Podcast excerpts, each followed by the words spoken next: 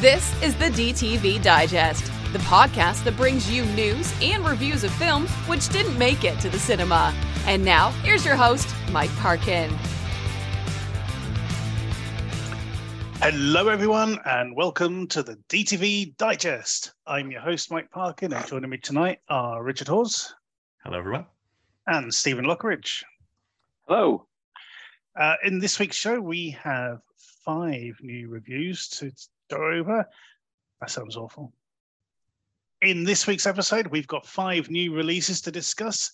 Uh, we're going to be kicking off with the Korean thriller The Witch Part 2, The Other One. Uh, then we've got a really interesting thriller called Solid Rock Trust. Uh, then a biopic with a very interesting cast uh, Lamborghini, The Man Behind the Legend. After this, we have uh, LA Seduction and Diamond in the Rough.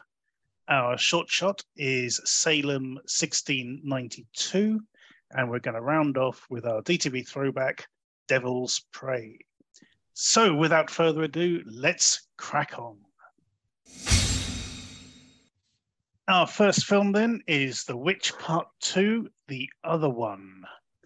After escaping a secret laboratory, a young teen known only as Girl meets Kyung Hee, a woman who is trying to protect her home and younger brother from a gang of ruthless thugs led by her ruthless uncle.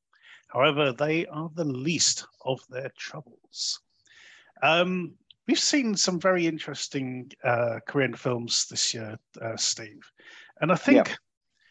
I think one of the things that I'm picking up from Korean cinema is it doesn't suffer fools gladly. Um, it really expects its audience to be on the ball, paying attention, and it doesn't take any prisoners. Basically, you know, Hmm. um, this is a perfect example. Um, I saw The Witch Part One. I, I don't know about four years ago, probably.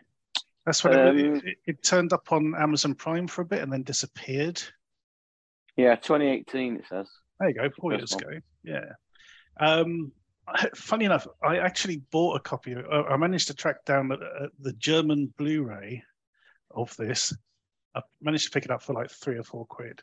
Um, unfortunately, it, it doesn't have English subtitles, so it's pretty useless.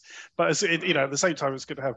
I thought I'd get hold of it just um, so I could figure out what the hell happened, because this film basically follows on almost, you know, to the second after that. Right. And, and it kind of expects you to pick up the pieces and and, and just go with the characters.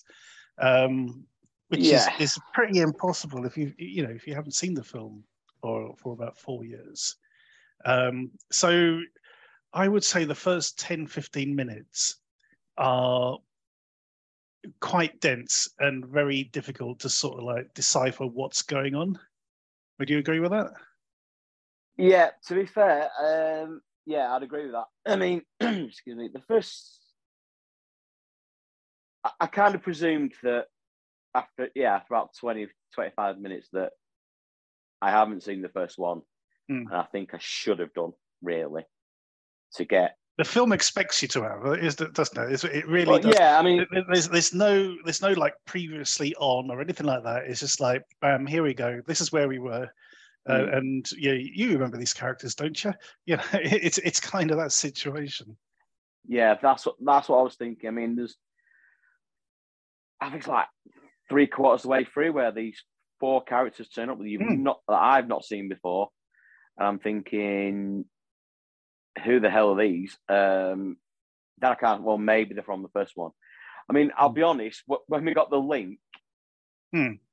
before I, I, didn't even look at it, my heart sunk a little bit because I thought it was like a direct to video sequel for Robert Oh, Eggers, The Witch. The um yeah, sort of Studio 24 kind of thing.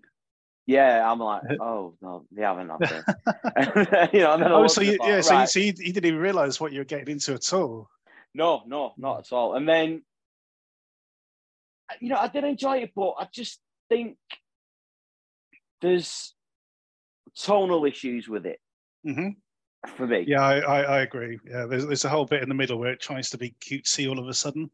Yeah, and I'm like, no, this doesn't work. And then uh, you know, like the final third, it kind of turns into like a Marvel movie stroke Matrix thing, and it, I don't know. It it's good ideas, Mm.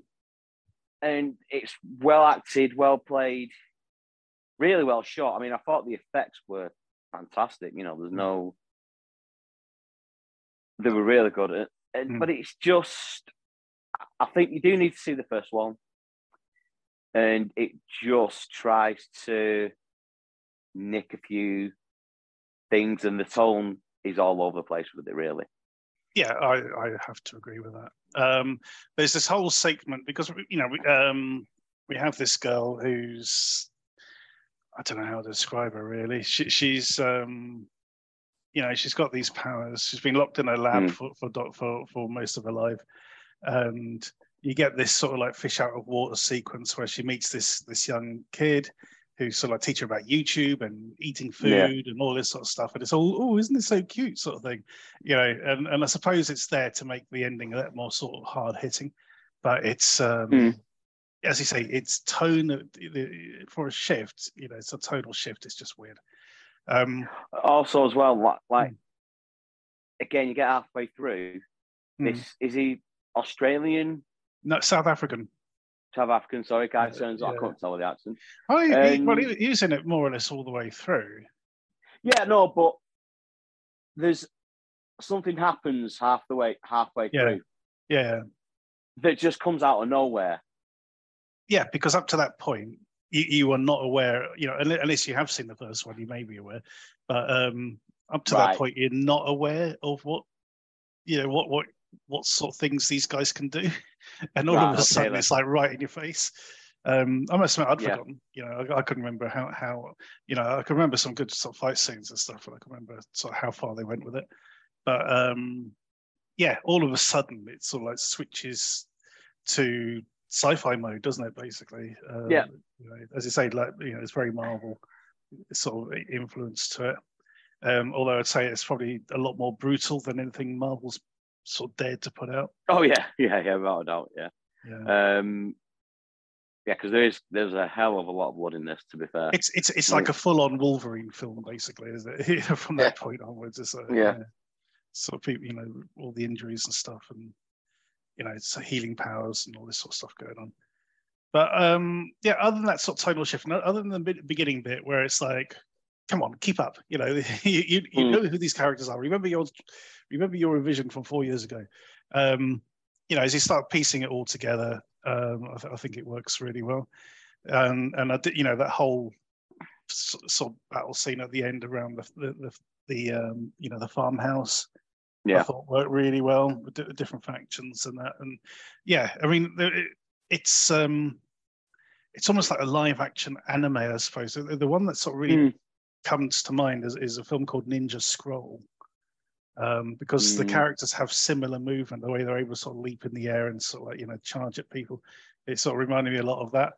But um, yeah, I, I overall I did enjoy this, but it's definitely getting a few marks down. One for the sort of tonal shift, and the and, and the other is um, you know not even a previously on to, to help us out a Yeah, little bit. yeah. You know, just to pick up the pieces. I mean, we we get a little bit of that to, towards the end as people are sort of going, "Didn't we kill you?" You know, kind kind of thing, which is um, interesting. But yeah, no, I, I did like this a lot because what I remember the first film is the girl being adopted by the this family, and and then after a few years, that somebody spots her on this talent competition that she she entered into, and suddenly people Yeah. are coming for her and all this sort of stuff. Um, but yeah, Was no, that- it's, weird. Is that? I'm just asking this because I'm got. Is that not the sister who kind of shows up at the end? Is that? Oh, is that? No, no, it's her. But yeah, it's, it's Right. crazy. Anyway, how are you going to score it? Um, I'll give it a seven. Hmm. Because, like I said, I did enjoy it. Yeah. But you do. Yeah, obviously, you need to have seen the first one, and that little cutesy bit tonal shift in the middle just gives it that little bit of bit of a few points off. To be fair. Absolutely, I, I I totally agree. Um, it would be really remiss if if the company putting this out didn't, or you know, if if they get around to putting it on physical media, put both films Mm. out, you know, because it will really benefit from it. Yeah, yeah. And and you know, uh, did you, did you see the um the mid credit sequence and the, the post credit sequence? Oh shit, no. Uh, yeah, so, so certain characters are still alive, basically, and and then and then they bring in some new characters right in, in the in the thing, um, which is which is really weird. But um, yeah, it, it's um, it it's definitely plays into its sort of anime sort of roots at that point. Yeah. yeah, I, I also agree uh, with a seven, uh, two sevens for the Witch Part Two. The other one, that's the other thing as well. The title, the other one, just makes it Title is awful. it just really sounds is. like they they just gave up, doesn't it? Yeah. So, what should we call this one? Oh, the other one. It's like, mm, all right, let's go to lunch. Yeah. But anyway, uh, the Witch Part Two is very good. Um, a little bit too dense for its own for it for its own good as far as trying to catch up with the characters from the previous film. But other than that, uh, the action's great. Uh, the story is very good when it when it gets going. Two sevens for The Witch Part Two. Go check it out.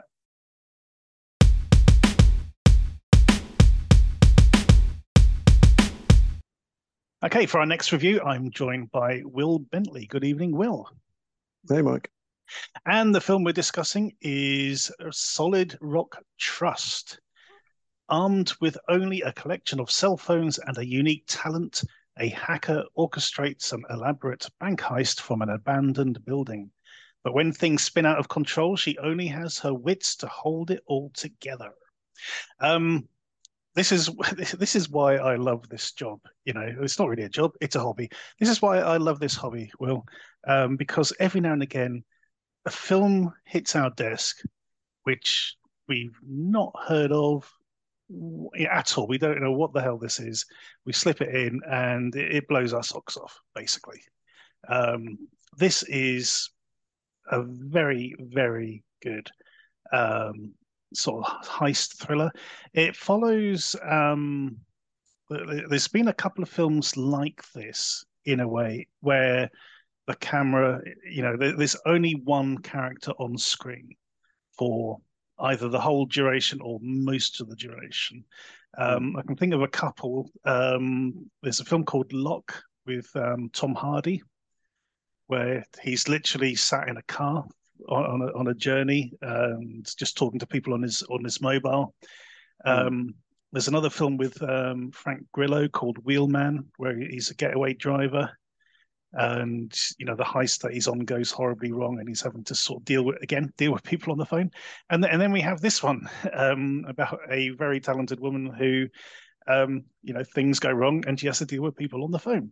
But the differences between those and this one is the, the, the space that she's able to work in or that she has to work in is much more expensive than you know sitting in the driver's seat of a car which the, the two examples i gave so it, it gives the camera more dynamism more free reign you know to, to keep what we're watching interesting yeah Mm. it's it's it is an interesting concept anyway um but you know at least the camera can actually sort of move around and, and give us different angles you know um it, it does sort of add to the film's dynamic but um overall what did you make of this Yeah, no, I was um mesmerized and drawn in from like from the word go, um, to be honest. Um, Hmm. and it is it is like uh that's basically that's testament to a brilliant script. You can't you can't do something like this or like the other films that you mentioned without the script being absolutely um brilliant and tight from you know you know to, to start with because it would just be you know it would just be it would just be tedious. And Yeah. sorry the the um i mean you mentioned that you mentioned the environment that she's that she's working in. Didn't actually seem to matter. It's not like she was really chewing the, the scenery you know there wasn't a huge amount of physical acting. No but it, it's it's, It's, uh, just the yeah. But well you no know that's, the- the- that's lie. yeah. There was physical acting but not she wasn't sort of it, it's like yeah she was it's all laptop and mobile phones Hmm. her her act her acting was all basically just making that dialogue absolutely come to life to the point Uh, where you can almost see what she was thinking Yeah, so, so so the actress in this woman called Coco Marshall, and you know that that opening ten minutes of the film really allows her to sort of grandstand her her acting ability her, her, and her ability to switch accents. Mm. You know, because it, it, it's a great setup where, where she's, um, you know, she's put this team together, these four different people. Um, she knows one of them very well. The other three are all strangers to each other, and three or four, five, I think. Um, and and she's done it in such a way that each of them thinks she's somebody else. So one of them mm. thinks uh, she's French, another one thinks uh, she's um, Australian, I think. Yeah. You know, uh, she keeps mixing the accents up, and she's able to just mm. switch from one to the other quite quite easily. Um, it, you know, it does sort of lead to a very funny moment sort of later on in the film, um, but but it works really really well. that was very good, and and you know, it's a testament to her um, to Coco's ability, I think. No, no, very much so, and like I mean, it sort of two things. You know, firstly, um, you know, I quite I quite liked what she did, what the character did with the accents. Like, mm. um, she when she was talking to one of the um, uh, one of the bank robbers, and she's and she's talking in with the French accent. She's being mm. French calm, and then when she um, puts the phone down, she's still talking in French to herself. Yeah, you know, like yeah. sort of mm-hmm. swearing mm. and kicking off. It's staying in character until she puts that handset down mm. and picks up, you know, the next one kind of thing. And mm. um, you know the, the the accents are flawless. I mean, like they're they're they're absolutely brilliant. But you're also very much like if at any point, you know, you're sort of thinking that all of the all of the um uh, the bank robbers end up, you know, communicating with each other in the bank, and you're thinking this isn't going to last. Hmm. You know, they're not. At some point, you know, they're gonna they're gonna, and that there's that you you just you're already thinking how's it going to happen where there's going to be that overlap and someone's going to realize that the person they're talking to is not French or not Australian or whatever. Yeah, just or, or you, you, know, if, if, uh, if, they start comparing notes with each other and go, "Wait a minute, yeah. you know, the yeah, woman I'm talking yeah. to is French." But you, you know, yeah, yeah, exactly. And so, so you're already on edge. You know, you're you're on edge from the start because mm. without realizing why, mm. you hmm. know, because because of that, and then actually what's what's happening and what they're doing. To say that it's just you know one woman having conversations in a in a you know in, in a room on her own mm. building it's up the, the picture of what they're doing is so well done that you actually yeah. feel like you're you're there oh, absolutely yeah you, you you can visualize exactly what's happening in in in the bank even though you know uh, uh un, until the end we do, we never see anyone mm. apart from her so so you know th- those characters have to come through just just through through through the um you know the dialogue mm. and, and the voices yeah, I mean, it's just one of those where it's like, you know, really until, like you say, when you know, sort of things things kind of start moving at a different pace in the mm. in the very last portion of the film, you're looking at this thinking this was made for for pennies, really, because what mm. you know, one location and really just relying on the talent of the of the talent, yeah, to you know, to bring it to life. And I mean, and not not forgetting that she's she's got people who are basically doing sort of voice artist bits for the conversations on the other end of the phone, and they're just as they're just as compelling. You know what they're what they're giving her to work with has to be mm. in order for her thing to work.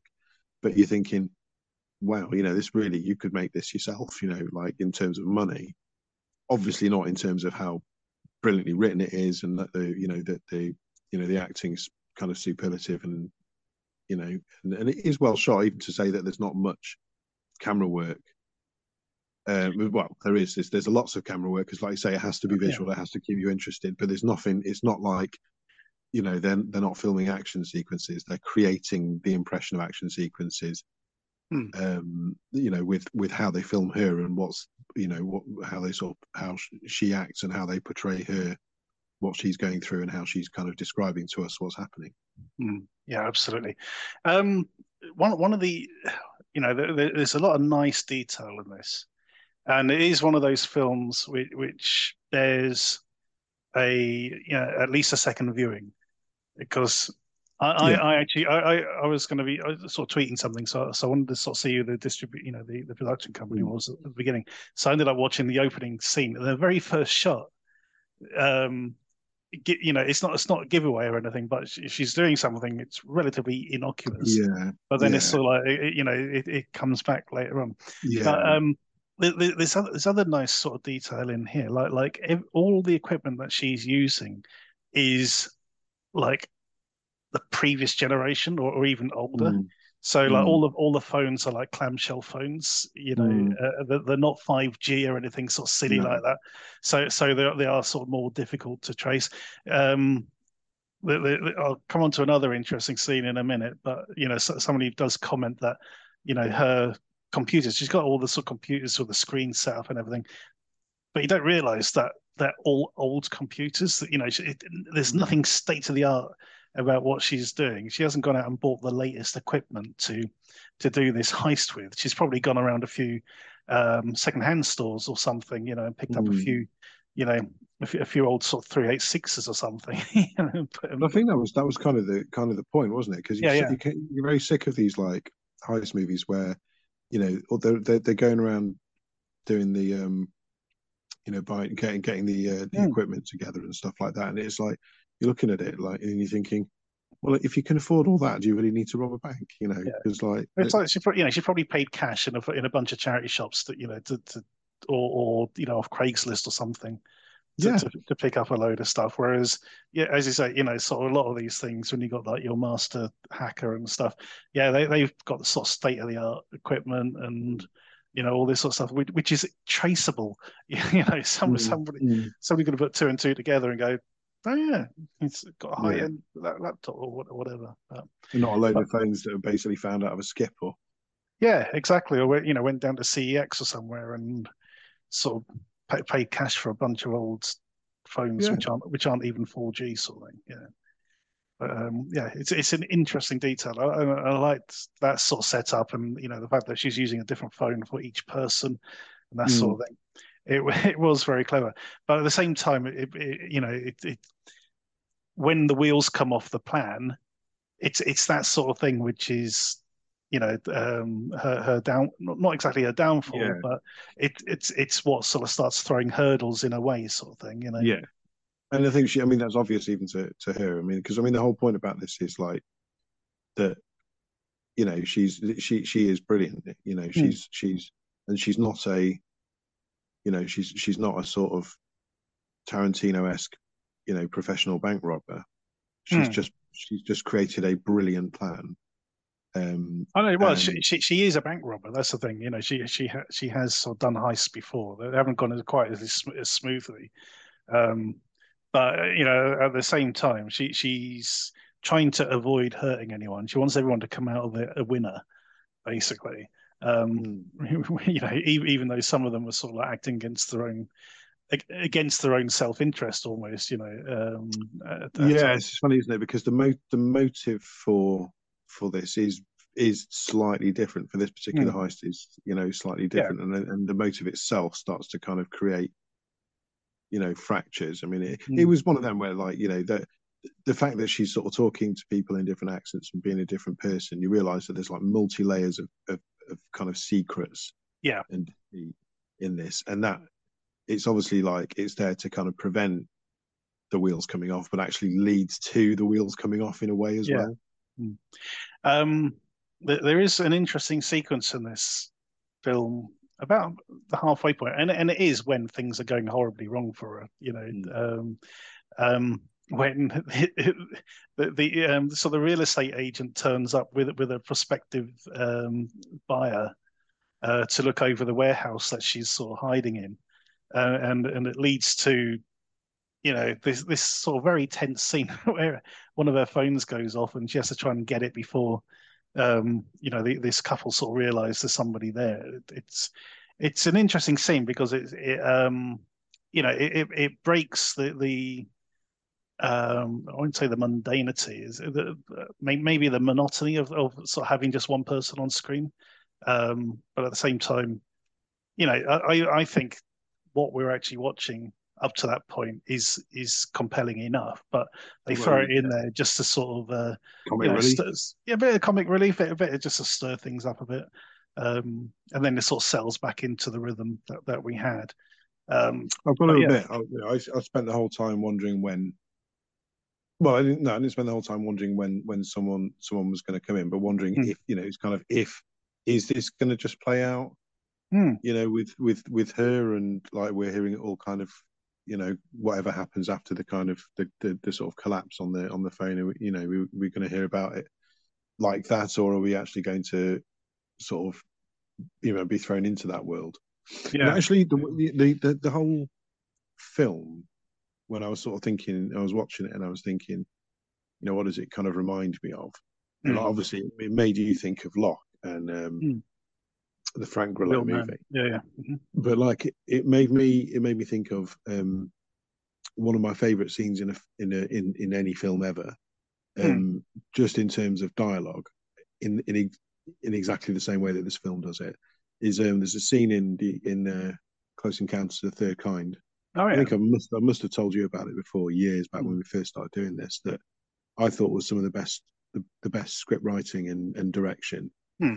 It's in in Close Encounters and it's Hmm. in the early part where you know the aliens are just kind of starting to pop up Yeah. and it's in the the air traffic control room.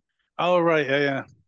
There's a controller who's talking to two uh, jumbo jets that are flying in an approach to somewhere or other. Yeah. and um like the the um the, the two pilots both call in and say oh you know what's there's a guy going what's that um what's up ahead of me and there's a guy going what's coming up behind me. And then they, they kind of work out that it's not the other plane that there's someone between there's something between them Oh right. um, and um, and it is one of the alien craft, and uh, Hmm. they, they're describing it and stuff, and then it starts doing it starts doing all this mad aerobatics, and you know everyone freaks out. But it's in that in that scene, it's like a busy air traffic control room Yeah. where gradually all the other controllers kind of Just stop what they're doing and listen. Stop like- yeah, it's not what they're doing, and so it just goes quieter and quieter until you're listening to this one controller just having this conversation with two uh, two airline pilots, and then people in the background are like sort of starting to say, "Oh, you know, check with the air force and stuff," and like you know, and Yeah. and and it it in the in the entire scene you don't even i don't think you even you see the you see the radar screen but you you don't see what's happening you're just being told it Yeah. um and in, in a brilliant bit of screenwriting um you you you kind of visualize an alien encounter Hmm. um just by people describing it and it, and it and it was like that's one of my favorite scenes in a film ever just to just to illustrate how good scripting can be Yeah. um and uh, and this yeah I just just wanted to throw that in there really um Well, it's, yeah, interesting. I mean, I, I, I thoroughly enjoyed this, and you know, there, there, there is that great moment. I mean, films like um, Miller's Crossing come to mind yeah as well, where you, you know you have this character who you, you get to a certain point of the film and you think he is fucked. You know, Yeah. he's absolutely fucked. Um, there, there's there's no possible way out from this moment onwards, and, and, and yet somehow he manages to sort you know. Um, yeah he manages to just around. survive one Yeah. like catastrophe Yeah. after another and you're thinking yeah he should have been He should, you know, finished off like but but, but somehow, over. and and he, he kind of get that here. That you know the bit where the police fi- figure out who she is, and and you can Yeah. see it on her face. She's like, "Oh crap!" You know, And it's like, and, it just gets kind of worse from there for for you know um, as it goes on. The the only thing, and and you know, I I- think it's pretty unavoidable, is the reveal at the end um, when a certain character arrives, and and and you know Mhm. the film had tried to sort of wrong foot you about a certain identity, but as soon as this guy turned up, it's like, yep, that's him. you know, yeah he's Yeah. you know what I mean. It's like he can't hide the fact of of of, what this person, you know, what what he is, what his agenda is. Unfortunately, it's, it's just that the, way the script has Oh. headed. It, it he you know, was you utterly it. utterly monstrous he was hmm. completely monstrous wasn't he that in that final Right. scene can't really i mean this is it because you, you want to talk about it but like at the end of the day it's, it would be hugely spoilery so Mm. you know you don't you don't you we'll don't have want to, we'll have to avoid it. Yeah, unfortunately. Um, yeah, so th- this is directed by a guy called Rick Ives. Believe it or not, this is his first directorial film.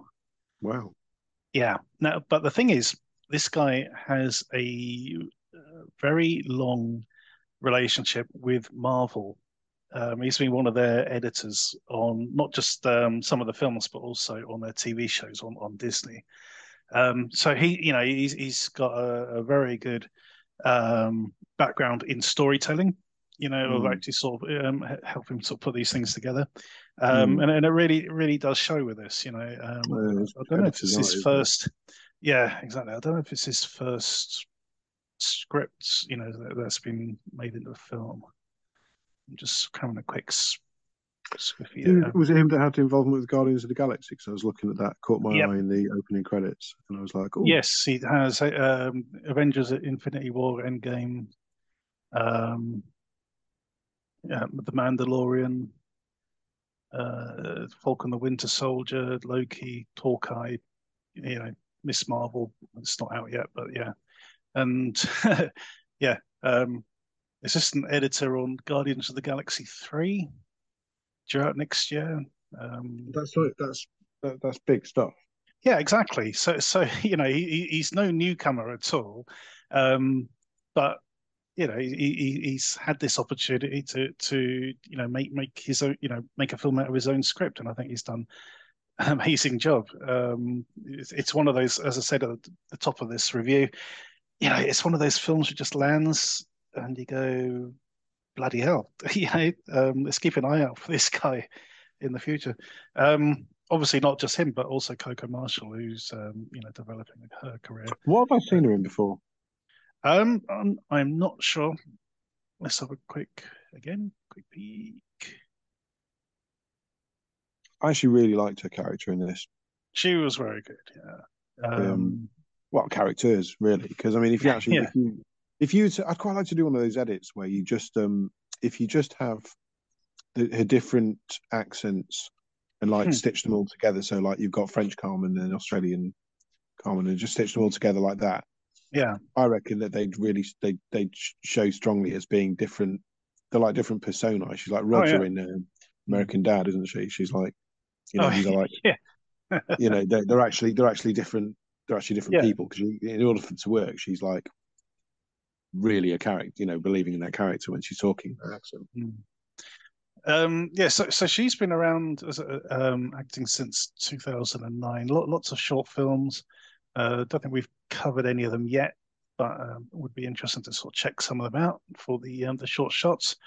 But um, but yeah, uh, definitely somebody to sort of keep an eye on. Yeah, absolutely. Also, the soundtrack for this was, was very good. Um, it is certainly a step up for you know. The thing is, we on the digest we do cover a lot of Dross. I have to say, We do. We do. um, and We love it, lot- uh, we do, yeah. we, you know, we, we, we, we look for the, the positives in, in everything we watch. Um, but you know, I've I've watched a lot of stuff where the soundtracks have been very, very dull. Um, but the, you, you Hmm. certainly can't say that for this. This is, you know, this is a proper score given given Yeah. to this, um, and I think it works really, really well. Um, so, so yeah, there's just uh, Mm. I want to throw No, that there's in there as definitely well. that. There's that because I mean, there's been, it's a it's a, a bugbear of mine that um I think films that films that you and the rest of the guys seem to to kind Mm. of really get quite a lot of enjoyment from these um weird kind of Hollywood A-listers Mm. doing like really small walk-on parts in a film, so that you know you know the kind of thing, the action movie where Bruce Willis or Yeah, Steven Seagal in it for like half an hour at the beginning, Mm. and the, the soundtracks on those often tend to be the ones that really jar me. yeah, um, exactly. where they'll have some really incongruous kind of rock music playing on the most in the Yeah. most sort of inappropriate times and stuff. Oh, all, all sorts like that. Yeah, so, songs you've never ever heard of. You know, sort of. Uh, on, yeah, but just also like in really jarring bits where like, there's Yeah. like dialogue going on, and you've got like there's Mm. like there's there's some. It's not a score. There's like some rock music with vocals in the background. You're like, what the hell? And it's like, and Yeah. it's not in the background on scene. It's actually, it's actually the music for the, you know, for the film. I, th- I think um, so the the critic um, Outlaw Vern sort of he dubbed a lot of this stuff as as guitar noodling. Yeah, That's exactly what it is. It's just you know, it's it's kind of like that thing from like le- the Lethal Weapon films, like you know, Yeah. sort of thing. Uh, yeah, but but really badly done and badly, yeah, like, badly done. And, yeah, the levels are all over the place and stuff. It doesn't, it yeah. doesn't, it doesn't sort of like mesh with the film at all. No, but this, you know, this, this um, was really good, and, and it really did sort of fit the um, fit the material really well, and and give it that sort of extra sort of sheen, you know, um, just to sort of really sort of um, you know bump up the you know the tension when it needed to, mm. you know, put a bit mm. of adrenaline into it. Um, uh, didn't actually put this. Oh, there you go. A guy called uh, Joey Westerland did the music for this. Um, well, he did a bang up job. To be fair, he did an absolute bang up job. So yeah. Uh, so so hats off to, to Joey. Um, any any more comments for this one, uh, Will? No, I mean it really. You know, yeah, there's just we don't want to go into spoilers. That's the thing. So you know, you can only, only yeah. say so much about it. Um, I, I, have no gripe. The thing is about this about this film. Yeah. I I have literally. I was sat there thinking, what? You know, there's there's very little I could I could pick apart. Mm. I would. I mean, the I don't know. I would say if I was going to be, you know, extra bloody annoying and bloody minded about this, mm. um, is that the no can't do it without being a spoiler. Yeah. I, I've, I've, only got one gripe, and I've already sort of alluded to it um, to do with a certain character's appearance. Um, mm. But other than that, I, I, I, I rate this really, really highly. Um, I, this unless something really, really amazing turns up in the next month, this is definitely probably going to be in my top ten for the end of the year. Uh, and on that note, um, I'm scoring this a nine out of ten. Yep, ditto, without a doubt. Yeah, yeah it, it, was. It was. It really hits that high. Film. It's it is very very good indeed. So two nines for Solid Rock Trust we recommend you go check this out. It is already available on the likes of uh, Amazon Prime to rent. Uh, it will be available on other streaming services very shortly. Go check it out.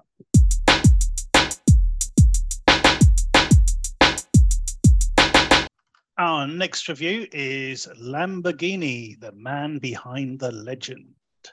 This is the life story of Ferruccio Lamborghini, the founder of Lamborghini. Um, so this is this is a big, quite sumptuous um, sort of biopic. Uh, I, I, must admit, I, I, didn't know what I was letting myself in for here, and I certainly wasn't expecting this cast. Hmm. Um, mm. In fact, I have to say, Frank Grillo he disappears into the into the role. You know, he, I mean, it took me a long time to realize, oh my god, that's Frank Grillo. you know, because he, he just he just he just looks so different to you know the, the way he usually is, and, and, you know this is this is a really good um, showcase for his um, acting talent, I think. Um, Steve, what did you make of Lamborghini? Um, I wasn't really a fan, to be fair, and I'll be honest. I think it's very rare these days that I find a film that's kind of too short. If you know what I mean. Really? It, yeah, it, to me, it just kind of skipped over mm. most stuff. I don't know. It just seemed to, you know, you've got like the first half where you know he's coming back from the war and mm. trying, trying to set up the business building, the tractors and stuff, and then it, the tragedy happens, and then it just jumps about thirty years, and then I don't know. It just didn't seem to delve into anything. Hmm it's all like kind of surface, you know, we'll rush over it and that's it. But like I said, I thought Frank Grillo was absolutely excellent in it, to be fair. Um, he seemed a lot, not not skinnier, but a lot leaner, more yeah. live, yeah, and yeah, and than what I've seen him recently, especially in like you know like the purges and mm. what was the other one? Oh, I can't remember it now. Hmm. Like Groundhog Day one. Oh, uh, boss level. That was it. Yeah, boss level. Boss yeah. level. Yeah. Um, but yeah, it looked gorgeous. Performance is great. And I just, I didn't get the um, the like framing device. Yeah. That just seemed daft. I mean, you've got Gabriel Byrne in there, and he's what two scenes, about five lines, if that he doesn't speak much. No, he, he but he, he's there yeah. to scowl. Basically, he's there to scowl at um, Ferruccio a lot, isn't he? Basically. Yeah, that's yeah, yeah. And it just seems a bit of a waste, to be fair. And he just didn't gel. I mean, there's like one scene Mira Sorvino as well. I've not seen her for ages. Mm. and she pops up as his, as his wife. But I mean, there's what you know. Serge John says, "Oh, I've fired your secretary. Here's your CVs for your new ones because you were fucking her or something." Hmm. And there's no, if you know, you just see him flirting with her. You don't see him actually having the affair or anything like that. Is it is it just a jealous nature? Or is he actually having an affair? You, you don't get any answers to a lot of it, and I just think it, a lot of it is skipped over. Yeah. you know, kind of rushed, and it's one that I think if it sounds daft, but that extra half hour, I think it could have given a lot more depth and a lot more Hmm. feeling to the character. I mean, his son is Yeah. in what three scenes, Hmm. and he's like, you know, newborn baby, eleven year old, Then married with four kids, and that you know that that's the only scenes he's in, yeah. and that was that that was my big issue with it. To be fair, Okay. I mean, you know, for, for I mean, the, the period detail and you know things like that, I think it's absolutely superb. Um, Oh, yeah, but, yeah. But, but yeah, I, I do agree with you. It, it is. It does sort of, you know, it is all all surface. Um, Rich, how do you get on with the Lamborghini? Uh, I echo uh, some of uh, Steve's sentiments because one of the things, uh, is specifically the length, Hmm. is it does have that quality look, you know, and, and a bit of budget behind it. But I guess it's kind of in this kind of middle ground between like a big, you know, cinematic, you know, release and Mm. a low budget. Low. Let, so let's put it like a Lex. Let's put it next to some of these like John Travolta biopics we've had lately, like Gotti That's Or what came to mind. or you know, the it Speed. did. Um, Mm. The one about the boat, um, the cigarette boat guy. I can't remember what it was called. Oh, Speed Kills. yeah, That was it. Speed Kills. So, yeah. Mm. Um, so what? But if this was John Travolta, John Travolta would be playing Ferruccio as a young man as well, Mm. like he did in like he did in Speed Kills. No, this is kind. It kind of it's kind of in the middle ground because it's got a bit above that quality. It's above DTV quality. It's like Mm. it is cinema quality, but it hasn't got the budget to go like the whole hog. It really feels like this Mm. should be a two-hour, two-hour, twenty-minute comprehensive kind of lush biopic, and that that short that running time just does seem like uh, it sort of smacks of uh, budget limitations, especially as you get to the end. You know, it's broken up to these chapters, Mhm. basically three chapters, and you're nearly the end of the you're nearly at the end of the movie when the third chapter kicks in, which it doesn't doesn't last very long. Yeah, So I don't know if they had to truncate it or whatever. I don't know, but there's yeah, I think there's lots more that could have been said. Um, you know, you're trying to encapsulate a whole life. I know they focus on sort of key moments and that, which is part of the course. But there's and there's some really nice stuff with. Um, you know, I didn't know about the tractors backstory and stuff. That was interesting, and the Yeah. whole um, Jeremy Clarkson the- quite famously has one i- i- on, on his um, Yeah. On his his farm. On his Clarkson farm. farm. Yeah. oh okay, Yeah. yeah the um uh so the uh so tractors and yeah when he's having the d- discussions with the designers and stuff and you know Mm. pushing them and everything and his standards i did I, I thought it was a really i thought it was really good and uh, yes i agree with you mike that it's a um a very good sort of showcase for frank grillo i mean Mm. he's he, he he always plays greasy tough guys basically in mo- pretty much Yeah. everything i watched i watched um stowaway uh, a few weeks ago Hmm. with Ruby Rose, in which he has like a couple of scenes. He's not in it very much, but he's a bad guy. Yeah, it's, it's typical kind Hmm. of cheap knockoff kind of stuff. And here he's been. This is a, a shot in English movie, but it's an Italian film. So, it's- I think it's an Italian American co-production, but primarily Italian funding. Uh, so it's an Italian movie shooting for the international market. They've got in Frank Grillo, a bit like what a Wolf Warrior, Wolf Warrior Two did, and they Mm. got in Grillo to be the villain and stuff. So Grillo gets to nor he's normally in the sort of DTV straight to streaming VOD kind of realm and TV as well, obviously. Um, and he's been given this chance for a, a high profile role in a big potential, uh, you know, cinema release. Which obviously didn't end up being a cinema release over here, but I'm, I'm sure it was in, in at least a few territories. And yes, he he goes for it. Um, he doesn't come in till about halfway through the movie, really. I mean, we see him Mm. in the sort of framing device thing, which um going back to what Steve was saying, I think that you know it took me a while to to g- figure out that that was like in his head that that was just like a framing device, sort of presenting the battle that you know that he was imagining between the two of them, rather than an actual race that they were actually. It wasn't like it wasn't in media res that they were having this Mm. literal Yeah. race. Or anything. Because when you get to the and you're thinking how Gabriel Byrne would be like a, a raisin by, by this point or whatever, but um because he's already they already try and sort of play the age a bit. Um, but yeah, so Gabriel Byrne, who apparently was repla- a replacement for a- uh, Alec Baldwin after the incident with the Oh, yeah, yeah. Rust. Yeah. Mm. Uh, Gabriel Byrne only has yeah a couple of scenes. He's good Uh, though. I, I, He's I all right. I yeah, like didn't, he- didn't mind he- him. he- he- I mean, the idea is is that he's, or he at least thinks he's superior to Lamborghini, and you know his whole aura is that. You know, he does sort of carry himself in that way that you know he, he sees Lamborghini as this sort of upstart, sort of ch- challenging his position. uh, Whether he you know, was or not, we don't know. But that is Yeah, it's that's it's the the, way comes underdog across. convention, isn't it? Yeah, It's that you have to you have to overplay Yeah. the, the thing to sort of make him. Uh, Mm. he's he's like the Rocky, you know. He's he's the up and comer. he's he's the Apollo Creed, isn't he? Yeah. so yeah, I think there's more could be done. I would have liked to have seen a longer version. Maybe there is a longer version. I don't know, but I think they, Mm. I think it's um it's a good effort. Uh, it's definitely worth seeing. It, uh, it's a bit too haze, you know. It's a bit too, as you uh, you know, surface maybe at times. But there's enough. I think there's enough in there, especially you know if you're a Grillo fan, it's like a must see because this is this is a this is Grillo the actor, not Grillo the action guy Mm. and, and we don't get to see that very often. At least I haven't um, come across many cases of, of that. So that makes it quite unique, and and it is a nicely shot film, and uh, you know it's got and if you know if you're into if you're into cars and stuff, you're going to get that as well out of it. Hmm, absolutely. How are we going to score this one, uh, Steve? I'll give it a six. hmm I'll join you on a six, and Rich. I'm going to give it a seven, mainly for Grillo. Okay, two sixes and a seven for Lamborghini, the man behind the legend. Go check it out.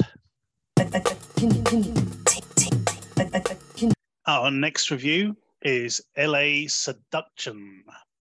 Catherine, a struggling actress and unfulfilled housewife, becomes involved with her new gardener, Ben. As he gives her the attention and sensitivity she craves, they start to fall for each other, but Ben is not what he seems. This starts quite well. Okay, the, there's an opening montage at the beginning showing um, this house, which has been trashed. You know, it's a Beverly Hills residence. Um, you know, so furniture's been upturned, uh, pictures been smashed on the wall. There's bottles of booze everywhere, sort of spilled over. You know, all this sort of stuff. It, you know, it, it's quite ominous what you're looking at, and you don't know what's really happened. You know, you know, there's no one there, and the music's actually quite good as well. And eventually, this sort of camera goes outside, and there's a swimming pool, and you can see a body floating in it, but you can't tell if it's a man or a woman at this stage. Then we meet, then we meet Catherine, and she's talking to camera about this escapade she had when she was out with her husband. Ended up spotting this guy in a bar, took him to the toilets and fucked him, basically, and then went back to her husband afterwards. Um, and it's again, it's this, it's quite a compelling story the way she tells it. And I think, okay, this is where you know where's this film going? I wonder. Um, but after that, it just becomes kind of like a Hallmark movie, basically, when nothing happens of any, you know, any real note until like the last ten minutes. It is dreadful, in a word. It's dreadfully boring. You know, you know, Rich. The other week, um, you were you were saying how you'd started watching that Ryan Kwanten film, um, whatever it was called. Or Loveland. Loveland. y- y- whatever it got Mm. renamed as. Yeah. Yeah. Expired. Um, expired. That was it. So you, you, you're Yeah. saying you'd already committed to watching expired when you could have been watching Hunt, for example. Mm. And I thought, you know, I, I, I admire your resolve, Rich, for for sticking it out and actually watching the whole film, because you know I, I was losing the will to live watching this. It was absolutely nothing. You know, it, tu- it turns out Ben is basically an incel, and and he's got his mate who lives next door as well. And you know he thinks he knows everything about women, but it's it's painful to watch. It really is. It's it, it, everything moves at a glacial pace, and it, you know it's just dreadful. Is is is the only thing I can think of to say about this.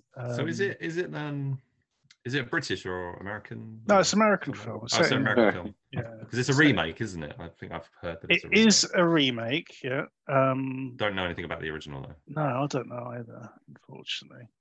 But you got Frank Whaley in this um, as, as one of the guys. And yeah, it's just painful to watch. It really is. You know, It seems Just like it's a it's it seems like the, the the original film is Mm. quite a you know not a film that anybody's really aware of. I mean, the the, the uh, had the same title, Private Property, as what was this was originally called. why on But- earth did they make remake it? I just don't. I yeah, don't that's understand. that, Mm. that's the, that's the question I've Yeah. got. Is like, was were the rights cheap to it or something? You know, it's like Yeah. them somebody must have seen some reason to to. I mean, it'd be interesting to. I mean, I don't really want to watch how how this in the the remake, but it'd be Just well, it's from the 1960s, I think. Oh, oh, the original one, because there's a couple Yeah. called Private Property. I think the well, unless it's been remade more than once, but I think Yeah, I'm pretty sure the original yeah. one was like 1969 from what I saw. Um, but I don't, you know, beyond that, I don't really know much about it. But I think Yeah. it's, um, yeah, that's quite unusual in itself. Mm. It's like you don't see, I mean, unless it's like um, Michael Caine doing a remake of uh, whatever Harold Pinter movie, Mm. you know, that he did or whatever. That you don't, you don't really see remakes from like the 60s and stuff very, very often. It's quite rare. Yeah. So, um, So I'm quite it's that curious about it from that standpoint. But uh, what I was thinking of was, is it going to be like? I mean, you've said it's terrible, and the the, the film we watched, um, I think it was The Stranger in Our Bed, Yeah. or Stranger, uh, which we Yeah. really liked, Mhm. and that was kind of the sort of that was the sort of thing I had in mind that it was going to be something like that. Um, No, but uh, no, that was that, that was enjoyable because you know the, the the the main protagonist actually took on a bit of a you know a gumshoe sort of um attitude to sort of figure out what's Yeah. going on around her and stuff like that so, so but this no there's no in, no real incident you know um, we, we we get to realize that the um the gardener this guy called ben and his and his friend are you know up to no good kind of thing um but other than that no, nothing really happens until the, like the last ten minutes. Okay, so judging it based on having not seen the original, does it feel, in retrospect, or or did it feel watching it that it was like a film from another era or something? Did it feel contemporary? No. Well, it, yeah, it did. You know, it, it, it- it did feel contemporary, but It does. it's all set within the world of show business, of course. You know, she's an Uh-huh. aspiring actor. Her husband is a is a producer, by the looks of it, and um, you know, she she's gunning for for a new role, um, which which sort of comes into play right at the end as well. Mhm. But no, Mm. it's just not good. And How That's long all. was it? How long did you have to endure? Oh god damn it. Hour and 27. Yeah, it's, it's, it's, it's not it's not overly long, but um, Oh, apparently the screen, the original was 1960, I think. From what Yeah. I'm just having a quick look on. So it's so it's even older than I thought it was. I mean the, the, the original sounds interesting, and, and there is an element of that. You know, what the synopsis there, there is an element of that in in this, but um, again, it, it leaves it until too late before anything happens. I, I thought this was going to be like a home invasion kind of thing, or you know, some sort of siege movie, but it's not. It's it, it really isn't. It's it's nothing. Look, I mean, looking at it, look at the poster to me, it kind of reminds me of remember Pacific Heights, Oh yeah, Hmm. yeah, yeah. the Michael Keaton Yeah, and love that um. Matthew Modine. I, I thought it might have been something in that kind of vein, but no, no, nothing like that. Nope. No. Nope. so I'm I, I'm I got to give this one a four out of ten. Basically, It- it's Oof. just yeah, there's just nothing there. You know, it's just no substance whatsoever. Hmm. So there you go, four out of ten for L.A. Seduction, also known as Private Property. Don't go check it out. Don't go, don't exactly, yeah, don't go check it out.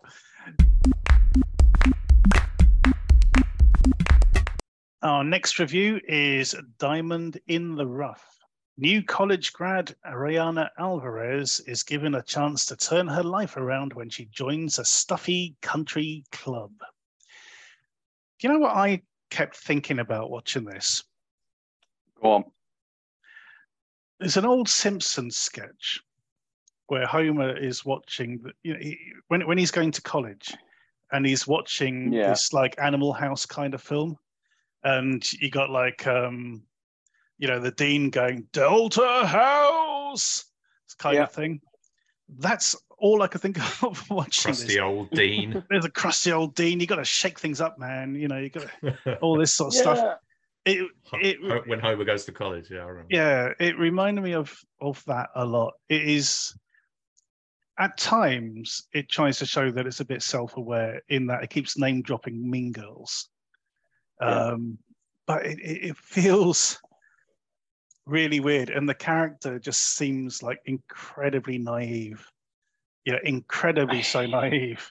Um, she turns up this this club where you know we're in this ridiculously short skirt and a t-shirt that says feminist AF, you know, and it's like, oh, I'm I'm, I'm an anti-establishment man, all this sort of stuff. I, I used to know a girl like this when when I worked for Wetherspoons. she she thought I was the establishment, which was really really cute. But there you go. Um, Steve, did you did you get anything out of this one at all? Do you know what? I did actually. I actually That's cool. enjoyed it. It to me, it was like pitch perfect with golf, basically. Hmm. And I absolutely, I absolutely love Pitch Perfect. I mean, I it's not, it's not that good, but you know. I, there was some quite a bit of charm in there. You know, it's the usual fish out of water, trying to break the rules and bringing, you know, drag it, kicking and screaming out of the seventies and the sixties and stuff. Hmm. You know, the men's lounge has been a tradition for 125 years. Women cannot go in there. Well, I'm going to go in there. I'm going to get Hmm. pissed with this bottle of tequila. You know, that it is that kind of thing. And I thought the the lead actress playing Ariana, I thought she played it really well. Yeah, Um, so that's uh, Samantha Boscarino. yeah, I mean, to, to me, one thing that a film can live live or die on is like fourth wall breaking, Hmm. and I think she she pulls it off really well in this, and it actually works like a bit like She Hulk recently is the only Right. big recent one that I can compare It's you know, with that kind of fourth wall breaking and stuff like that. And she does it really well. And yeah, it's just it's light, frothy, bit of fun, you know. There's no major, you know, Hmm. incidents or anything like that. It is it is what it is, but it's a nice, gentle, simple rom com where everybody at the end becomes pally pally and they'll live a you know kind of happily ever after. You know, I didn't expect anything else. The only thing that really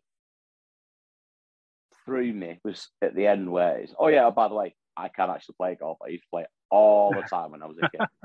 because it, 'cause it's not mentioned at all through the film, Hmm. but they do kind of justify it Hmm. you know, because she used to go playing with her dad, and the crux of the film is she's lost her parents in a car crash, and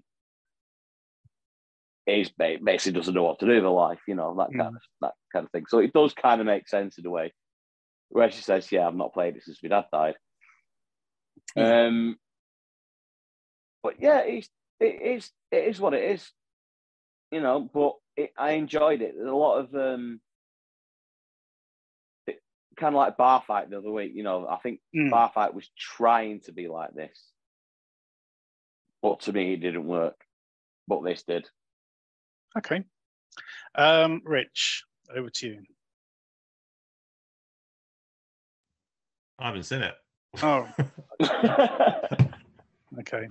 Info. Typical. I think, um, yeah, having watched Bar Fight and Eat Wheaties, or Dear Elizabeth as it's known over here, last week, it gave me a bit of a saccharine overload. So, you know, another sort of light comedy just did not really sit with me at all, I guess. So, so yeah, that's probably why I've been a bit more sort of snarky at it. Yeah. But, um, but, but Eh, oh, anyway, how are you going to score it? Um, I'll give it a 7 i mm-hmm. I'm going to come just behind in a six. So a seven and a six for Diamond in the Rough. Go check it out.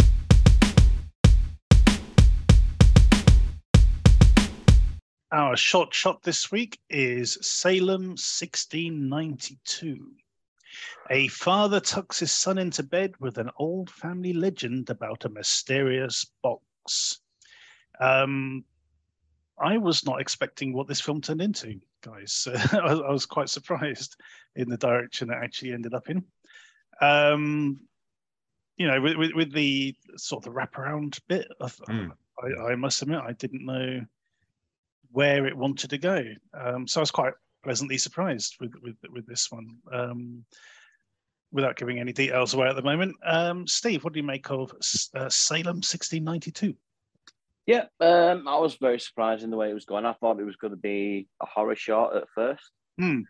With that first, you know, the, with the wraparound or whatever, and then it completely defied my expectations and was actually pretty enjoyable. Yeah, you get that bit at the beginning with it, you know, the thunder and the rain and the kid with the Mm. box and everything. It's like, where did you get that box from? You, you're like, "What- what- you know, where's this going?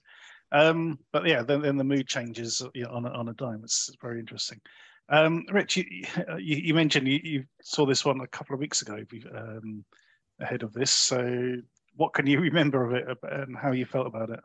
Yeah, it came out about a month ago. I remember being really impressed. I mean, uh, it's directed by Stephen Renny, who's Mhm. right at the top of my favorite sort of short film directors at the moment, having done films like Redemption with Ron Smoorenburg and Salvages and Penance, uh, the whole bunch. I mean, all his Yeah. films were really good, Mm. um, very stylishly shot.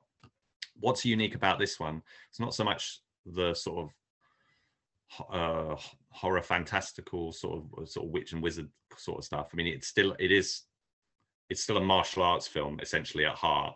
That is Mm. kind of what the the core thing is. But it's the the style and the execution of it which is really different because it's that it does the so a very uh, sort of more well only really common uh, as I've seen in like Asian cinema of the Mm. uh characters use uh, fabric wrapped around in fabric and Yeah, float- yeah. fly- flying around and stuff. I mean, Yeah, where where that fabric was linked to, I don't know, sort of in the air, but um, the the sort of Cirque du Soleil, as I think of Yeah, it, sort- exactly. sort, of, Yeah. sort of Mm. acrobatics and whatever, which you know, it's not that's that's quite complex stuff that Yeah, they're trying to do there. intricate. Yeah. Oh, yeah. Um, not and not anything you would normally see. I've, I mean, I've never seen a short that did this, Hmm. uh, and I thought that was that made, made it sort of really strike. I think that's what's great about his films is they're they're always delivering on the action, but they're always giving you something a bit different. Uh, some of it's some some of it's a bit more routine, but there's always an angle and, and stuff. And this is this in terms of the action design in this is probably one of the more unique uh, pieces of work that he's done. It's only six minutes long. Hmm. It's say it's uh, it's a, it, it is sort of an it's kind of an action scene with a wraparound essentially. Yeah. Um, but it, wa- Yeah. but yeah, it's I mean it's it's it's novel. It's interesting. I think they could have done a bit more with the with the Salem sort of angle and the theme and sort of maybe add a little bit more to it. Maybe Hmm. d- develop it slightly more. Um, but I don't really have any particular complaints. I, I thought it was really really striking, really novel, and uh, you know any. I'm, I'm, I'm excited whenever I see anything that, that he comes out, and he, Hmm. and he hasn't disappointed me yet. Yeah, I agree. I mean, we- we essentially get two, two, two fight scenes in one with this Mm, one. yeah. yeah. So one, one's kind of like a, the, the preamble to, to the main event. Yeah, Um, what I liked about that particular fight is is that the, the mage character, you know, he he remains with his hands bound the whole time, Mm. and so so they're having to sort of come up with ways of him being able to defend himself without being able to use his, his hands. You know, yeah, So- that's really so- good. so yeah. It was very good. So you get like these sort of shoulder barges and elbows and things coming into it and spins. Um, it's it's, it's really really clever sort of choreography. And Yeah, and I've then a few shorts that have Yeah. done. I mean, a Mm. few action films and shorts and that have done that, w- w- Yeah. where where characters are restricted movement. Or so, so for example, like um, any sort of one-armed swordsman kind of stuff, or, or Oh, Jet yeah. Li in uh, Cradle to the Grave, where Mhm. his whole his character's whole thing is like keeping his hand in his in his pocket or whatever, while it, and just just using one arm for some reason. They never really explain why. Or or but yeah, the, the whole um, when they're when they're uh, you know cuffed or, or tied up Mhm. or whatever. That's that's the really challenging stuff, and that is really well executed here. But, then, but then we get the you know the, the other part as you, as you mentioned you know so with, the, with the, using the long um, sort of robes blankets don't know what you, what you want to call them um, Yeah. sheets But Sheets, um, scarves. yeah, scarves. That, that's the word. I scarves. Yeah. Scarves I do. Um, and again, that's all really, really intricate stuff because you know you you, you got to be able to make it look that it's lethal, you know, or, or that it's dangerous. It's like it's a scarf. You know, you're waving a scarf in someone's face. Normally, that's what it really boil down to. But it's able to whip around people's legs, knock people off their feet, and all this sort of stuff. It's it's really, really good stuff. And it actually did remind me of The Witch um, that Mm. we watched. Um, you know, the top of the show. Oh. Um, there, there's there's Yeah. a lot of that sort of stuff of like flinging people into trees and all that sort of stuff. Mhm. Um, yeah, it, it worked really, really well, and and it Yes. compares quite favourably to to that big budget film. Has to be Yeah, said. because there's more visual effects in this than in any any of his uh, previous films because they're all Mm. very grounded and gritty generally, and this is much more fantastical. And you know, there's people you know gl- gliding on the air or sort of jumping around and, and sort of spinning and float floating and do- doing Yeah. all sorts of stuff as well as all the usual sort of. I would say it's much more of a. I've, I've uh, Crouching Tiger, Hidden Dragon is probably a good reference point for Mhm. people who haven't seen a lot of that sort of stuff. Yeah. I would say, you know, the- where sort of the, the gravity defying kind of uh, sort of action with the sort of fantastical, you know, characters with this. Mm. But it, do- it doesn't feel like wire fu. That's the thing. You know, you, you, you're not you're not sort of Mm. conscious of wires or anything like that. It it, it looks all, you know, filmed in in in camera and and you know it does really, re they pull it off so well. and the setting as well is a very it's a very strange place to have that kind of you know the Mm. fabric scarves kind of Yeah. thing happening. Well, this this But is the only, this is the only thing for me is, I think they they lose they lose sight of the title. You know, they they they, they come up with a really good scene, Mm. but it doesn't really sort of connect back to the title of the film. Uh, well, that's what I'm mentioned, saying. Yeah, uh, that's what yeah, was- yeah. yeah. that's that's the only real issue. It's like, oh yeah, these guys are meant to be pilgrims or, you know, Yeah. um, Well, what, what, Puritans and then Puritans. she's- That's the word. Yeah. I mean, I've seen a lot of action witch, but- shorts. I've Mm. seen a lot of action shorts that are basically this setup of it's the woods or whatever. Mm. There's a couple of people. It's a sort of fa- fantasy kind of setup, and then they fight, and that's it. And this one's it's it's it is that, Mm. but the quality of the the action and say the the novelty of some of it, and having that wraparound is what what sort of makes it stand out. Yes, I think. absolutely. But yes, they really did need to sort of do a bit more to link, you know, and uh, dwell on and elaborate on the whole, um, pe- well, the period and the theme, you know, of the, of Hmm. the witchcraft of, of that particular period. but we are we are we are seriously. I'm sort of- nitpicking, I'm We're, we're very we're really Yeah. nitpicking at this stage. Yeah, but there you go. We we really enjoyed this, and we hope you do too. Um, two things. Um, firstly, we'll put a link to this in the footnotes. Uh, when you do go and take a look at this, please check on um, Stephen Renny's own um, YouTube page, his own channel, and check out his other films. You will not be disappointed at all.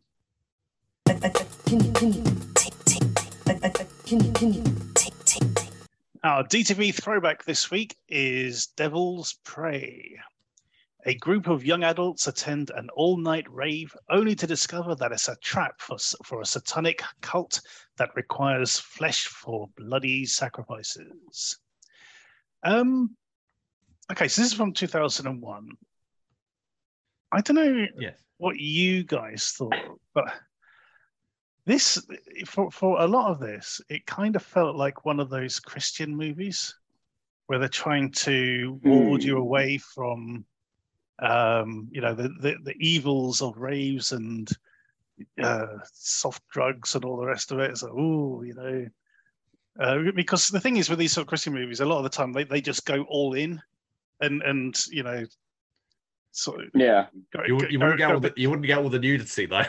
You well, definitely mm, wouldn't. Or, or wouldn't you? I don't know. No, you So, so, definitely so, wouldn't. so, No. so it's quite a bit. There's a bit of nudity in this one as well. A Uh, bit. yeah. um, the director's practically salivating. I know. Yeah. Yeah. there are some interesting elements to this. There are, but there's a, a lot to discuss. Um, so I'm going to check, chuck this one over to Steve to begin with. Have at it. Right. Okay. To me, they've kind of got every single cliche from every like nineties slasher movie. Yep, it's the slasher movie bingo. shoved it in. Yep. You've Yeah. got you've got like ten versions of Ghostface. You've got the car knocking someone over from I Know What You Did Last Summer.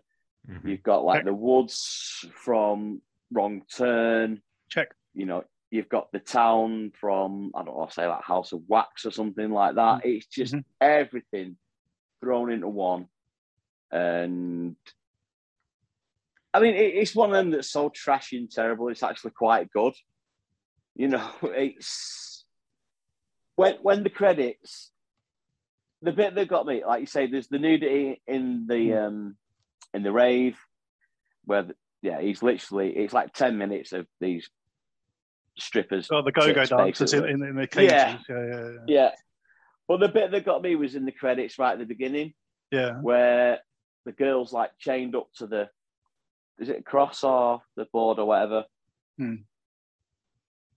and she's got the little black thing across her breast and that and then next thing it's missing then next thing they It's cut back. it off yeah and you know it's like come on guys just get some kind of continuity in there. And everyone's over the top. The um supposedly like blonde girly girl. Mm-hmm. oh jesus i could have killed her myself. She, she she is the, the verbal equivalent of um, nails on the chalkboard, isn't she? Basically. yes. Oh my god yeah. And and then you know it, it- then you've got the sheriff who don't believe him. I mean to be fair that, sheriff's an absolute dick I mean, someone comes up to you saying, you know, we've been chased through the woods all night. We've got people trying to kill us. Oh, I'm arresting you for killing them. It's like, what? Yeah. Where's that coming from? you know, and the supposed twists you can see coming. As soon as soon as yeah, as soon as soon as Patrick Bergin Yeah. comes on the screen, it's that. Well, oh, no, okay.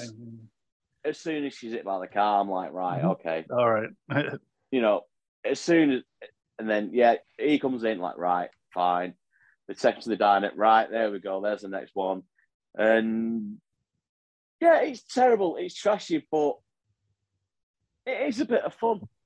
Hmm. you know, and the, and the last shot, oh, I was I was dying laughing. I, I really was. I really was. It was class that last bit. Um, Rich, I take it you hadn't come across this one before. Um, this is this is one I discovered on on uh, Amazon. I don't know why it's in my watch list, to be honest. But you know, for some reason, I must have gone, "Oh, it sounds interesting," and, t- and put it in my watch list. Um, but ha- have you seen this one or even heard of it before? It came out on video when I was working in a in the video store around uh, uh, that, around that time. Right. So it was put out by a label called Mosaic, which is long Mhm. gone. I think Mm, the, the I think this the video store chain I worked in, uh, Choices. I think there was like a business relationship between the label and the, sh- you know, the label and the, Alright. the shop. Mhm. So you know, owned by the same people. Maybe I'm not. I'm not 100 percent sure, but we got all their titles. Usually quite a few copies. They Mm. put out things like Wishmaster three and four and oh, you know, tons of other stuff. yeah. And this was one of them. Yeah. But I never. I don't think I ever watched this one. Um, It feels that reason. sort of pedigree though as well. You know, it's, it seems like it would fit into sort of the budget Yeah. range of something like Wishmaster Three. Yeah, it's definitely it is low budget. Um, they've got Bradford May directing, who's very experienced with DTV and especially television. But Mhm. I know him mainly as the director of uh, um, Darkman Two, Hmm. which was which was a game changer for you know direct to video sequels and stuff because that was kind Yeah, of that We, we covered that, didn't we? On, on, Yeah. in, in, on the throwbacks a, a while back. but which again was interesting because it's it does that is a it's weird because that movie feels like a TV movie, but not because it's got the bits that you would never get in a TV movie. So and the Mm. same is basically true here because this feels quite TV like and and you know, Mm. bit- um, but then it's got all the nudity and stuff anyway. Anyway, for when the film started, uh, you know, I just felt like it was the most obnoxious film I'd ever seen. You know, the the characters are really obnoxious. Yeah. But the direction was really obnoxious as well, and I was just like, oh my god, this Mm. is I'm not enjoying this. And the the the whole rave scene thing that just goes on for like ten minutes, Oh, God, it's too long. and it was just yeah, to you It's know the the lead characters are the lead characters are designed to be really unlikable. You know, Yeah. say like I said, really obnoxious. Uh, there's a drug dealer. Well, why? Why? Why would you do that? I mean, uh, you, you're sort of. I mean, a lot of horror movies do have unlikable characters, but Mm. not not necessarily to the extent here. It's like like what you were saying about the girl with the you know with the voice, who's um, Mm. uh, Jennifer Lyons, who was in uh, Can't Hardly Wait. That's what I know her from. But the yeah, she. I mean, the dialogue they have them saying it just makes them really gr- gr- you know, Yeah. unappealing. Yeah. They do, that's right, yeah. but what's good is the film does it is rescued. It does Mhm. take a turn. Uh, and I did start enjoying it. There's there's turns of events. The characters they they actually say, you know what? Actually, we're going to change the characters now, Mm. regardless of whether it makes a lot of sense or not. But we're going to actually make them, you know, Mm. act differently and whatever. They're, they're you know they're going to calm down Hmm. essentially. So they all uh, things settle down, and it's a lot better from that point on. Uh, but that Mm. first act is pretty. Uh, you know, if I was if I wasn't doing it for this, I'd probably get have, have you know sort of tapped out because I was just like, no, I can't really be doing with this. But I did actually really enjoy it in the end. I think that Hmm. once you get into that next act, uh, there's sure there's other there's bits that aren't so good, um, but I like I thought I I had fun with the twists. Patrick Bergin turns out I, I I didn't know he was in it because he's top billed, Right. but I'd forgotten Yeah. that he was going to Yeah. turn up, and then he turns up and he's he's looking a lot younger than I'm used to seeing him. Obviously Yeah. these days, Yeah. Because he, he like this was a few you know he'd been doing dtv for a, a little while now but he was still pretty close to his sort of sleeping with the enemy sort of high point um, which was early 90s but Hmm. you know we're a long way i mean now i mean he's still around still doing tons of stuff but he's uh, Yeah, yeah. his career sort of never really Mm. stayed he didn't stay very high for very long for some reason but he, he does No. definitely remind me of uh, liam neeson he's definitely got some similar quality to him uh, and yeah they do some fun s- there's a there's a again i think they did i don't know if they did this for the trailer or something but there's a there's a, sli- a, a really long like sex scene with patrick Right. bergin which i got really done Yeah. without Okay, I want to talk about this sex scene. okay Um, go, go. well, I don't want to talk about the sex scene as such, but the BBFC used to have a real, you know, it used to be a real no-no to associate sex and death Mm. in any film. So, so anything like sort of like blood on on breasts which would this film does like right at the beginning would be Right. cut out. Yeah. Hmm. So, but and it was just such- such a weird juxtaposition between this sex scene. I mean, for one thing, you know, who would have thought that but Satanists would would be into such glossy sex for a start? You know, it doesn't really think you know, you know, surely things will be sort of more down and dirty, but no, it's, it's all very sort of Cinemax, sort of you know, Playboy TV kind of, kind, kind, Yeah. kind of style sex. Um, which, which you know, sort of very sort of soft lens, of, sort of, Yeah, yeah, um, all that sort of stuff. which again was kind of the that was Oh. kind of the thing in a lot of these It was I mean, coming- so yeah, in the 90s, in the yeah, so the- 90s Yeah, definitely in, in the nineties, you know, every thriller used to have to have a sex scene, regardless of it, whether or not it made sense. But um, the, yeah, this this sex scene between Patrick Bergin and his his other colleague, who are um, both supporting minor characters Yeah. basically aren't they Yeah. the, the film just sort of di- diverts and goes you know what we're going to focus on these two for, Yeah. for a few minutes for, for no But real reason the- whatsoever yeah, for no reason, when they're supposed to be setting up this ritual and torturing people, I don't know, we, we're gonna we're gonna take five minutes of your time and and, and do this, but the, but that scene is juxtap- juxtaposed with um, this what uh, what turns out to be a fantasy torture scene oh yeah because because it's it's It's, it doesn't actually happen. well, no, it 'cause is- it, it's the girl from the beginning again. It's the it's the credits again. Is it? I thought it was. yeah blonde yeah. Yeah. no he's he's re- Yeah. no it's yeah Oh. it's it's a it's a cross-cutting thing it's yeah Oh, okay, I I thought it was um, what's the name we just mentioned? Um, yeah, Jennifer. thought it was Lawrence. her Yeah, you, thought it was her character. I I did at first, and I'm thinking, no, it's not. It's it's it's it's the reusing the stock, the footage, Ah, and, yeah, okay. earlier on. Uh, but even so, it is a weird juxtaposition Yeah, yeah, to be, to be doing. Um, so the gore stuff was actually pretty decent, really. You know, there's some some good sort of practical effects going on. I quite Mm. enjoyed that.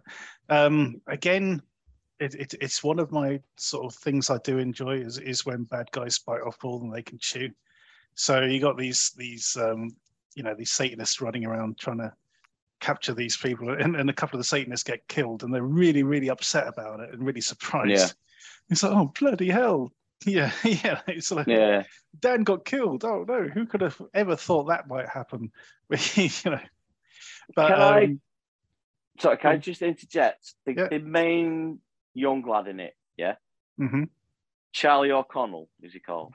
Yeah, Yes, he looks Jerry's very much brother. like uh, Jerry. Yeah, Is Jerry he related to Jerry? Yeah. Yeah. Jerry's younger brother. It has to be. Right. It has to Got- be. I, I, I was sat there Yeah. because I was just watching it. I'm thinking he's got to be. I thought it was him at first. I'm like, Mm. got to be related at least. Yeah. But it doesn't say that on IMDb, so I was just checking.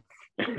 Yeah, no, it does. I mean, th- th- there's a note at the bottom of his profile on IMDb, but yeah, it's it's, it's unmistakable. They do look so similar. Yeah, Um, he hasn't had, obviously, he hasn't had quite the success that Jerry had. I mean, Jerry's Hmm. not. I mean, he's still going, but he's he's he's kind of disappeared a bit from view. Oh, yeah. But you know, he was around last- around this time was when Sliders was going Yeah. on and all that sort of stuff. yeah. I think the last thing I saw Jerry O'Connell in was um, uh, Satanic Panic. Yeah, Oh yeah, yeah, yeah. yeah, he wasn't that. Yeah, Who's, who's in that? That's on Um, Prime as well. I might watch. And he, he also does. It's good. one- It's one of the voice actors on um, uh, Star Trek Lower Decks Ah, okay. as well. So, Mm. so he does some Yeah. work on that, which which is a brilliant show. But there you go. Um, Oh, Tim Thomerson we get yes, as well. that's So that's you the got- next person I was Yeah. So you got Patrick Bergin who turns up in Yeah. the sort of mid, mid middle of it, and then Tom, So Tim Jack- Thompson around the same Yeah. time. So that's cool. Yeah, Jack Deth himself, Tim Thomerson turns up. So yeah, good stuff. He doesn't have many. He, do- he I don't know if I'm missed didn't- something, but it felt like he disappeared really quickly. He does. the movie. well, yeah, he got, yeah, got shot in the head. yeah, yeah, yeah. That's, um, Yeah, he's not in it much. Yeah, you, th- you think he's going to sort of play a bigger role, but then um, other things yeah, yeah, yeah. that Yeah. that kick in. So yeah, this is it is rough for sure. Um, we're looking at it like 20 years after it came out. Um, I think Yeah, it's so- half a good film. yeah, half a the- good film. I'd say. it's, Yeah. you know, if you can stick with it and, and have a bit of a laugh at the stupid characters and some of the things they come out with. Uh, and that rave scene, you know, it's like it's like they went, they went to a rave where let somebody left the lights switched on, and and and they, they told they couldn't sort of like turn the volume higher than ten, you know, Mm. because they, they wanted to have all the conversations. Maybe nobody told them that most people actually sort of like they record, you know, these sort of scenes without any music, and then put the music on afterwards. But there you go. And come Anyway. on, I didn't see any bottles of water being handed around or No. anything. Oh wait, wait, wait! no, wait. Right, the two girls. No one was go- grinding their teeth. Or... The two girls went to the the bar Yeah. and ordered a vodka. So you know, Vodka tonic. vodka tonic, and the guy goes, "Oh, only the best here," and picks up an open wine bottle. You know, Yeah. Okay, there you go. no, that's But- the but standard other than that- continuity. That, Other than that, um, okay, we don't score the uh, the throwbacks, but we yeah we we recommend you check them out. And this one you'll find on Amazon Prime. Um, yeah, go check it out. Let us know what you think. And that's the end of this week's show. So as usual, thanks to Rich and Steve for joining me and talking about these fairly interesting films. Highlight for me is definitely The Witch Two. Um, but as, Mm. as you guys will find out, um, Solid Solid Rock Trust is very very good. awkward Um, title that one. Yeah, it is. Yeah, it is. I keep thinking of Red Rock West. Oh yeah. Yeah. You know the the, the um, Nicolas Cage one. But um, yeah, I, I thoroughly recommend you check that one out. Um, don't forget to check us out on Facebook and Twitter at the DTV Digest. Also, uh, the DTV Digest Short Shots, where Rich puts a new short film link every evening around about eight o'clock. Can I recommend uh, Mhm. uh, Croft uh, in, uh, to have to take you know look out for Croft. Uh, Mm. it's uh, Mm. It's a fa- it's a, essentially a fan film, but it's like a it's a real threat. It's from about ten years ago. So it's, Tomb it's- Raider. It, it is. A, it is. It's. It's Yeah. modelled. It's slightly on Tomb Raider, but Mhm. it what it really is is essentially First Blood slash Commando, uh, with Awesome. a with a you know with a woman running around with a bow and arrow and stuff. It's absolutely fantastic. Um, do do look that one up. But yeah, but um, new yeah new films every every day around eight o'clock on uh, on Twitter. Brilliant. Thank you for listening. Tune in next time.